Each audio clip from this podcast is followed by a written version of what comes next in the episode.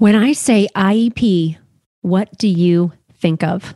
If you want to learn how to write better IEP goals, to feel confident at the IEP table, then welcome to episode 86 of the Autism Outreach Podcast. You are in for a treat. Today, I had a great conversation with Stephanie DeLussey. She is a dual certified special education teacher, master IEP coach, children's book author, and teacher mentor. She's absolutely passionate in this area. And she actually has two businesses, Mrs. D's Corner and the Intentional IEP. She understands not everyone will love IEPs as much as she does, but it is her hope that with the appropriate training and resources, teachers will not only advocate harder for student services and supports, but also bridge the gap between teachers and families to foster a true IEP team. So today we really get into some very specific items. We talk about objectives, goals, benchmarks. What do those terms mean? We talk about SMART goals. And she also shares things that we can do proactively to make sure that it's a positive experience for all. Let's dig on into this episode. You're listening to Autism Outreach Podcast, a podcast full of ready to use strategies to help those with autism strengthen their communication skills. Here's your host, Rose Griffin of ABA Speech, a speech therapist and board certified behavior analyst who shares tips you can use in your next therapy session. Thanks so much for joining us on episode 86. We have an amazing episode today. I'm very excited about our guest we have with us today, Stephanie DeLussey. Thanks so much for joining us. It's great to have you on. Yes, thank you so much for having me. I'm so excited to talk about IEPs with y'all. Yes, can't wait. And one of my favorite topics. And um, I think I got acquainted with your stuff just because, I mean, you're a superstar on all the social media platforms, hashtag fangirl. And I know when I started my online business, I was like, okay, Mrs. D, okay, this is somebody very important. She has a lot of followers, great Aww. content. Um, and then we just kind of got to know each other and you did the autism yes. connection with us, with us, which was super, super fun. Um, but if, if my listeners are new to you and your work, can you just tell us, you know, a little bit about you, your journey, kind of how you got to where you are now? It's really interesting, actually. Yeah, so I'm a veteran special education teacher and IEP coach. I started off teaching, co teaching in Virginia. I'm from the state of Pennsylvania. Um, so I taught in Virginia, Delaware, Texas, Pennsylvania. And then I'm also certified in Georgia and the state of Florida. Um, I've done everything from co teaching, inclusion, resource pullout, uh, self contained. I've taught extended school year through an intermediate unit, a severe autism classroom, and other mild to moderate classes in ESY. Um, I am the teacher behind Mrs. D's Corner, as well as the teacher behind uh, the Intentional IEP.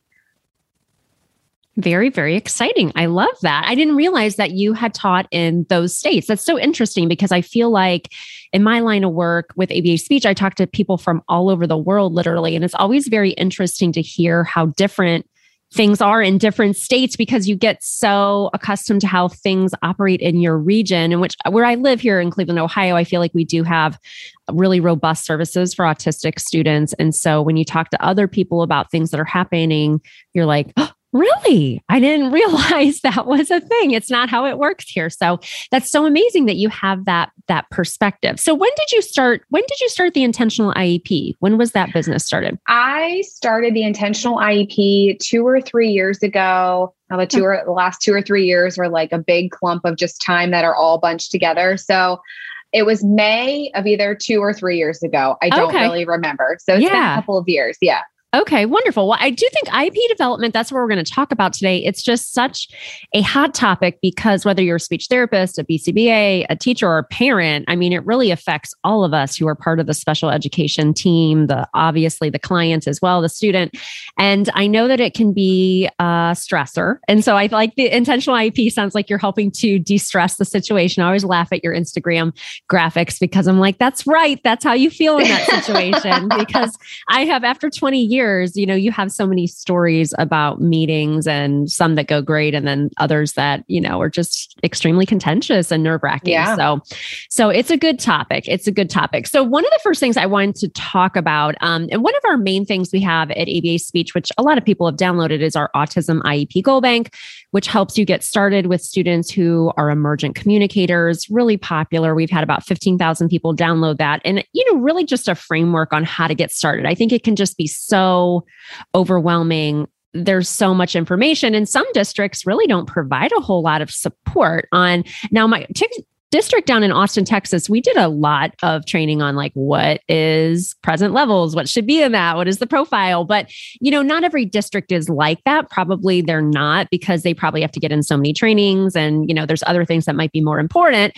But when you're the run sitting down and writing the IEP and then going over this in the um, you know, meeting with potentially lawyers, advocates, and all the people, um, it can be stressful. So I wanted to kind of dig a little deeper um, and ask some specific questions. So yeah. what exactly, what exactly is a SMART goal? I feel like we hear that kind of thrown around, and can you kind of break down exactly what that means for us? Yeah. So all the time you hear your IEP goal needs to be SMART. What does that mean? And it's actually an acronym that stands for specific, measurable, attainable, results oriented or relevant you hear the r either way and then time bound. So specific just means that the goal is specific in naming the skill or the subject and or the targeted result of the iep goal. So you want to be as specific as possible Measurable, we all know that our IEP goals have to be measurable. So the goal has to be stated in a way that you can measure the student's progress. Now, there's so many different types of criteria. You have accuracy, duration, frequency, distance. Um, and then when it comes to behaviors, there's so many other ways that you can track the measurement of an IEP goal. But basically, you want to make sure that not only is your IEP goal specific, but that it is also measurable. So stated in a way that you can collect data on it and then use that data to write the next IEP.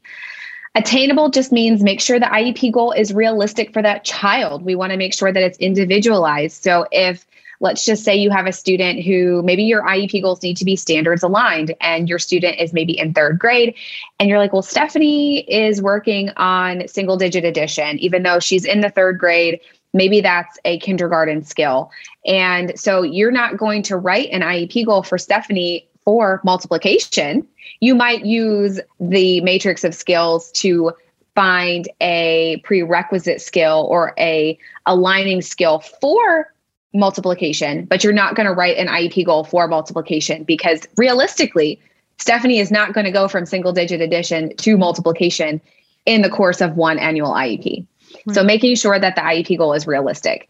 You also want to make sure that they're results oriented or relevant so making sure that you're stating specifically what the student is going to accomplish and making sure that the goal again is realistic and then time bound you want to make sure that there is a time frame in which the student is going to achieve the goal Okay. And uh, yeah, I think that's, you know, sometimes we pick up IEPs from other places. And I know we've all done this and we've read it a goal and we're like, okay, like what are you talking about here? Because I know that I have goals like that too. Actually, I had this TikTok. I was so I'm very proud of this. I have to share. I had a TikTok that got about 200,000 views and it was about an IEP goal that like somebody had sent me or something that was really ridiculous. And you know, hopefully it was true but you know and it was kind of like this funny trending sound but people really resonate with iep content because it's we're really passionate about it right? It's like we've all picked up an iep and we're like huh what are you talking about? Or we know mm-hmm. we've written goals. I just did a, a reel about this, uh, a short video on Instagram about how when I first started in the field, I was working with autistic learners who, um, you know, had high support needs, were not really, you know, talking a whole lot or communicating. And I wrote a yes no goal for a lot of the students. And it's just such a complicated goal that I just didn't know that because I was a new therapist. I was new to the field. I was new to autism. And you look back on these goals and you're like, Oh my goodness. like, what was I thinking? I was yeah. trying my best, but it's so great that there's all this information out there now because when I started in the field in 2003, there was nothing. I mean, there was literally no information. I remember going to my supervisor and saying, like, I don't know how to help this young autistic kid. You know, he's not speaking. It's hard for me to do our sessions. And there just like was no information to be given. And so now it's almost like there's too much, right? We have to wade through yeah. the information, but at least it's here and we can determine what is going to help our clients. So I, I, just love that you're you're supporting uh, yeah. teachers and therapists. So talk to us a little bit about the difference between goals and objectives.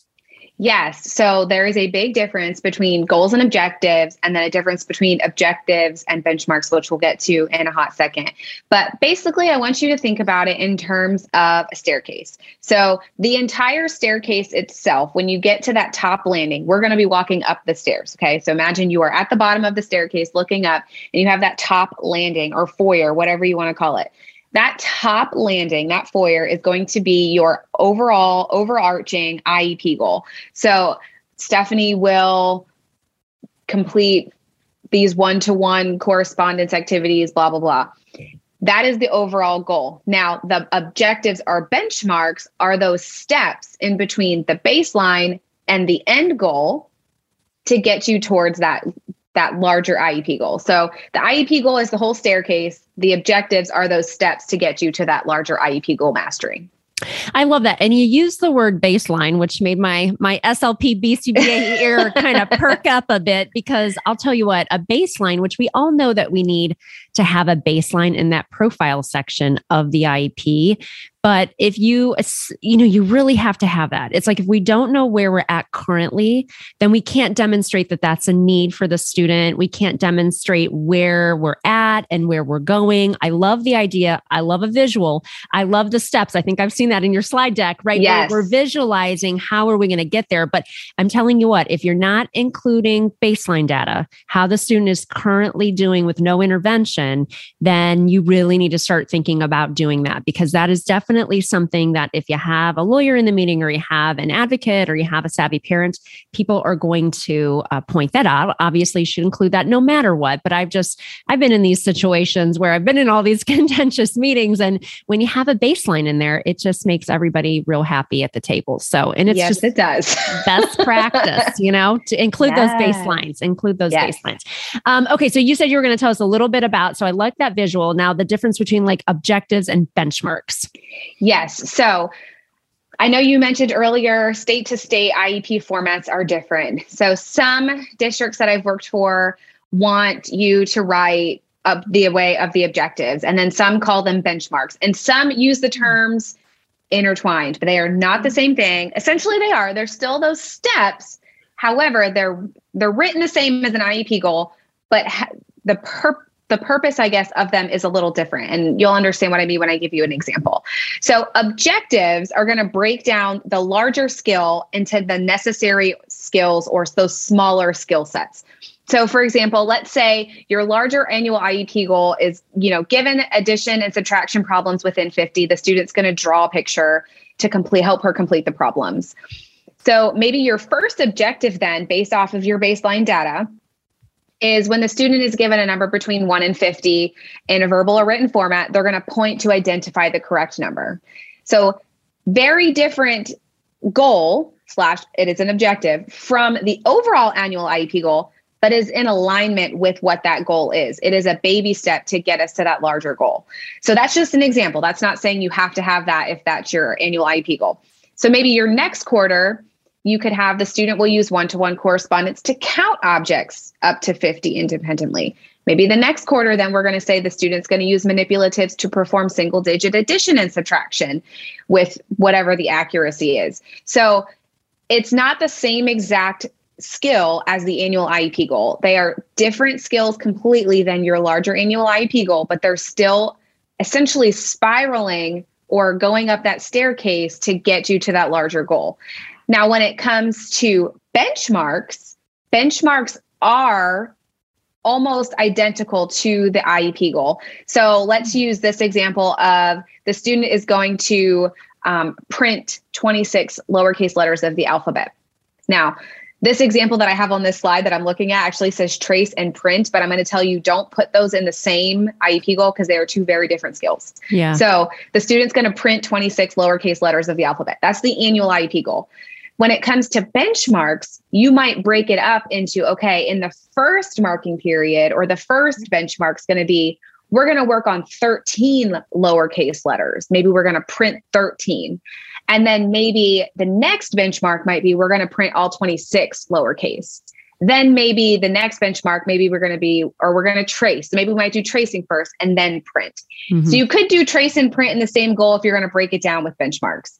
But the benchmarks are still in alignment. They're still the same exact skill, but you're breaking down that IEP goal into smaller steps of that skill. So same staircase, just mm-hmm. a different way to get there. Yeah, I like the idea of benchmarks. And I remember I was working at elementary school and then moved to the middle school. And I remember the teachers kind of commenting and saying, well, this is how we write our IEP goals here. And it was more benchmarking, which I actually really like because when I think about benchmarking, to me, it allows you to have a more narrow focus. So you have a goal and maybe it's for labeling or phrase construction as a speech therapist. And then you can kind of benchmark. And we would do it by, you know, like you said, reporting period or every 9 mm-hmm. weeks or the quarter. And then it's more cohesive. And then you don't have one main goal and then like four totally different objectives. And it feels very pressured when you have too many things that you're trying to work on. It feels like then you can't get yes done with anything. You know what I mean? Yeah. So, so I like that idea of benchmarking. And I think it is different. You know, I wasn't always yes. doing that. Probably just the last 10 out of 20 years, I was doing more benchmarking, but it does make a lot of sense, especially I was working with older learners and it just came to kind of flowed with the intervention. So I love that. Um, talk to us a little bit about state standards. I know that here in Ohio, we have something called the extended standards. So yes. does every state have their own state standards or how does that talk to us a little bit bit about that because I don't know if every speech language pathologist is really utilizing those, but I know here in Ohio we have our state standards and then we have something called extended state standards, which I would reference every once in a while. Yes. So it depends on the state that you're in. I mean, again, so I've worked in six different states. So I don't know the whole United States and what everybody's doing, but for the most part, every state has their own standards. If they do not have their own set of standards, they're going to use the Common Core standards.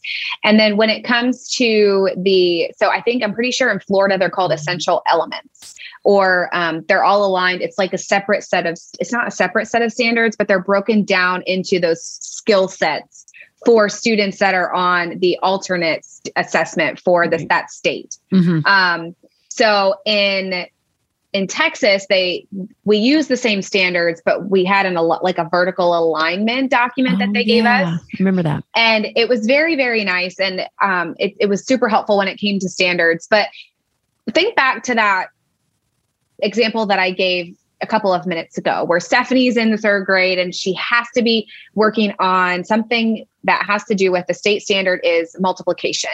But according to that baseline data, Stephanie is only able to do right now one to one correspondence. So you have essentially three grade levels, two or three grade levels of skills in between there that Stephanie needs to master first. You can't just hop from one to one correspondence to multiplication. You can't just hop from single digit addition to multiplication. There are a lot of other steps and skill sets in between those two skills to get you from one to the other. So knowing what your state standards are really, really what you knowing what your state standards are is mm-hmm. really helpful and helping you determine what skills to work on next when it comes to your students who are multiple grade levels behind. Now, when you have students who are maybe just a grade level behind or a couple of skill sets behind, it's a little easier to figure out okay, so maybe Stephanie can do multiplication this year because she's only like two or three maybe units behind her peers or skill sets behind her peers. But when it comes to those standards, you want to make sure that some states are standards aligned, um, some states are not. I worked in a district uh, three years in a row, and every single year it changed. One year they wanted us to write IEP goals with objectives. And then the next year they were like, no, you have to write standards aligned to IEPs and your objectives, you have to have this many objectives. And then mm-hmm. the next year it changed again. So you want to check with your state and or your specific school because the IDEA federal law doesn't give you any guidelines in terms of how you have to write IEP goals. They know you have to have all these different parts, but it doesn't tell you here's what they should be aligned to state standards or you should you have to write objectives. Actually, I'm going to you might know this, but I'm going to share this with the listeners. So I found this out a couple of months ago and I was like, "Oh my gosh, it makes so much sense." So, the IDEA federal law actually says that if your student takes the alternate assessment in your state, they do have to have objectives underneath their IEP goal. Any other student taking just the regular state assessment does not need to have objectives and benchmarks. Mm. However, the uh, Department of Education for the United States has stepped in and said, in your state, it's left up to the state. So mm-hmm. I've worked in states that have said, yes, your students have to have objectives because the state will say, yes, they do, or no, they don't, or we're leaving it up to the district. So if you're in like a self contained classroom, or if you're in an inclusion, inclusion classroom or resource classroom and your students are taking that just general run of the mill state assessment, and you're like, but my kids have objectives, that's why. It's because the US Department of Education said that your state or your district can leave it up to them. So I thought Ooh. that that was really interesting. Yeah. That is interesting. I wonder have you taken I got really nerdy for a moment deep into this and I um I well I had a podcast guest on. Her name's Robin Roscigno. Actually, actually I think she has her PhD now. She is an autistic adult, she's a scholar and she's raising an autistic child. So she came on, we talked about autism in girls and she actually has pretty big social media um, presence, but she told me about this organization called COPAA, which is for advocates. I actually joined yes. it. It is a very interesting organization to be a part of. And then what I did too, because it's hard for me, I don't know if you get some of this, but parents will contact me from all over the world, which, you know, if it's another country, it's actually easier for me to actually work with a parent just with the way my licensure is. I'm only licensed in Ohio and in Washington state. So I was like, well, maybe I could offer some advocacy services. So I joined COPAA. And then I also took the Wrightslaw course, which the the audio is not great. I don't know if you've ever taken this course, but it does an extreme deep dive on IEPs and advocacy. What was great about it is you get two books when you sign up. I think it's like a hundred mm-hmm. dollars. Mm-hmm. You get like this law book, and then you get like a nice book that's like easy yeah. for everybody to understand. And it's worth it. I mean, if you're into this stuff and you kind of want to know more about it, doing a deep dive into that, I was like, oh, this is interesting because obviously we all learn this. Like we have have slightly different backgrounds, but both special ed, you're learning stuff and then you're applying it.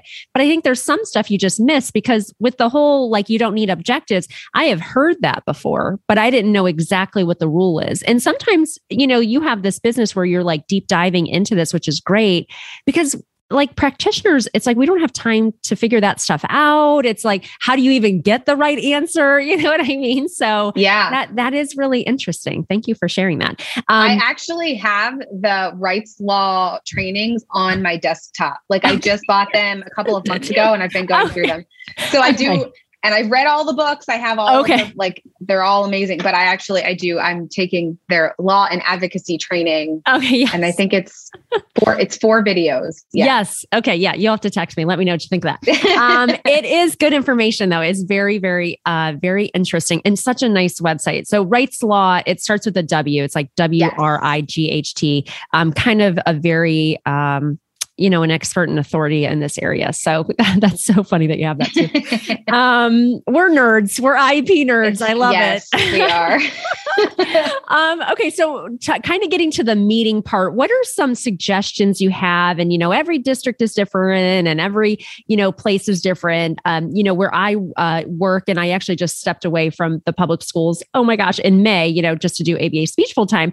But we always sent a draft home for parents, which I mm-hmm. thought was mm-hmm. always really great and, you know, if it was a parent that we knew they had outside ABA services or a home team, which is pretty commonplace here where I live in the Cleveland, Ohio area, you know, we would send it like a week in advance because mm-hmm. parents would want their ABA team to look at it, their outside speech therapist. And so we wanted to do that as a way to, you know, extend the olive branch and say, like, hey, we really appreciate your feedback. And, you know, you know, because IEPs, like they can be positive, they can be kind of um, uncomfortable for everybody. So it really just depends. But what are what are some strategies that you share um, that might be helpful for us to have a positive a positive experience with the iep yeah so i have two or three things. We'll see how many i can get through really fast. So the first thing is yes absolutely the draft iep that is a hill that i will die on. Um, i did not start my career sending out draft ieps i did not actually learn about sending draft IEPs because there's nothing in the law that says that you have to mm-hmm. send it. Some states and some districts, it is required, but federal law says nothing about it. Um, I did not learn about draft IEPs until I taught in a self contained classroom, and we had to send ours home 14 days prior to the IEP meeting. Wow. Yeah. But I love it. I love yeah. the collaboration that comes from sending home a draft IEP. Now, when you're sending home a draft IEP, I only recommend sending home the present levels and IEP goals, the proposed IEP goals. it's very important that when you're talking to parents and you're saying, I'm sending home a draft IEP, that you're letting them know they are proposed mm-hmm. IEP goals. You can, and I'm saying this like with air quotes, you can send home the accommodations and modifications, but then you're getting into that gray area of predetermination. So I really try to stay away from mm-hmm. that. Yeah. But when it comes to the rest of the team. So sending home that draft IEP is really going to level that playing field for the parent. So when they come in, and when I say parent, I'm saying that loosely, caregiver, guardian, whoever mm-hmm. is in charge of the student. So the parent, the caregiver. It levels the playing field for them. So it allows them to come into the meeting and have all of the data that's in the present levels because present levels should not be opinions. Present levels is data. Data is not going to change. Data is fact. So they have all of that information. So when they come in, they're not being bombarded with information of what their child can and cannot do. It's already there. We already have it because you're calling them beforehand. You're sending home those questionnaires and input forms. You're speaking to everyone on the team before you get there. You're taking evaluations. You're doing all of that before you're sending home the draft. Your IEP goals are based on the data in the present levels. So they can change yes and they may change yes at the meeting or before if you have a conversation with the parent but that really levels the playing field for the parent when it comes to the gen ed teacher now there's this divide in our community and i'm sure you're aware of it as well of between the special ed teacher and the gen ed teacher it's nothing that is any fault of either of us it's mm-hmm. just how it's we've always done what we've always done and this is how it's always been but i'm here to change that because the gen ed teacher is the content grade level content curriculum expert. We cannot modify, accommodate, and adapt grade level curriculum without knowing what it is. As the special education teacher, we are the expert in accommodating, modifying, adapting. Mm-hmm. We can't do, we, what are we going to adapt and modify and accommodate if we don't have a curriculum? So we mm-hmm. have to work side by side.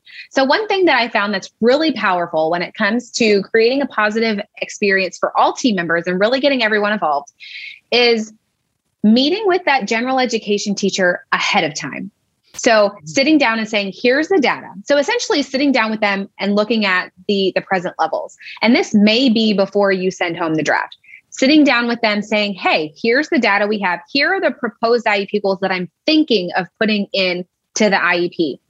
What supports do you need as the gen ed teacher to help Stephanie work on these goals in your classroom? And also, what supports does Stephanie need in your classroom to work on these goals in your classroom?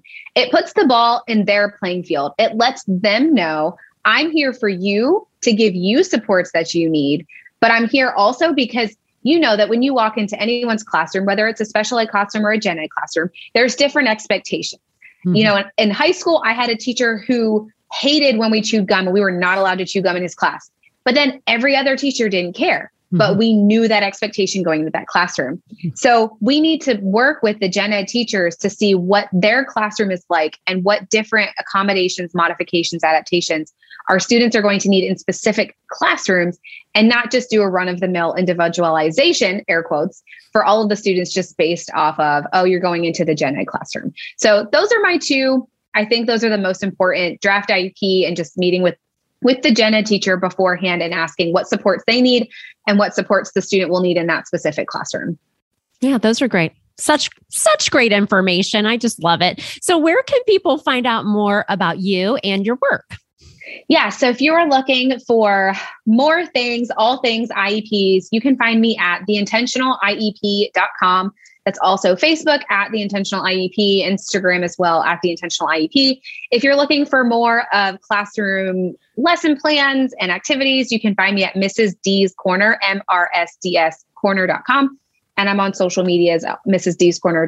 Mrs. D's Corner everywhere else Facebook, Pinterest, all of the things. all, all of the things. yeah. Well, thank you so much for coming on. It was great to see you. Yes, thank you so much. Thanks for listening to Autism Outreach. If you enjoyed the show today, make sure to subscribe so you don't miss an episode full of actionable strategies you can use in your therapy room. Write a review too, that would mean so much to me. I always love hearing from you. Have a specific topic that you want included on a future show? reach out over on Instagram, ABA Speech by Rose, or visit me at www.abaspeech.org.